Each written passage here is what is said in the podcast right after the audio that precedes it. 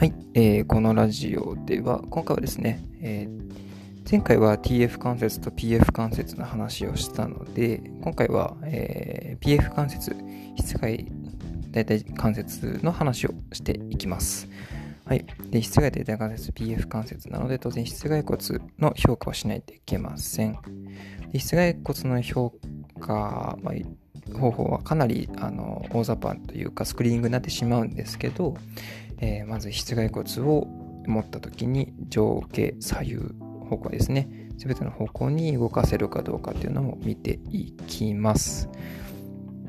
結構ですね膝上の方とかだと外側抗筋に引っ張られて変異しているのでその変異があるかないかっていうのも見ていきましょう。あとはですね、えー、パテラの位置が、えーと、正中線からずれてないかどうかですね。えーと、正中線からずれてないかどうかって見るのは、えー、性的立位を取った時の SIS とパテラと、えー、胸骨を結んだ時の、え、ラインが一直線になるかどうかですね。あとは、えっ、ー、と、質関節の内側列撃、外側列撃直進して、その列撃を結んだ線がパテラのえっ、ー、と、火炎の方にですね、パテラの下の方に、えー、到達してるかどうかっていうのを見てください。この辺が基準ラインになりますので、えー、見ていただけるといいかなと思います。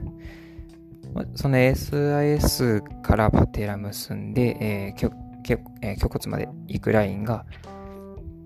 まっすぐでなかった場合、特に ASIS と胸骨を結んだ線から、えー、パテラが外側にずれていれば当然外側 OA ですし、えー、その線から内側にずれていれば内側 OA になりますね。で大体外側 OA になってると、大体、あと股関節は外旋してますし、頸骨も外旋してますので、その辺の評価もしていただけるといいかなと思います。はい。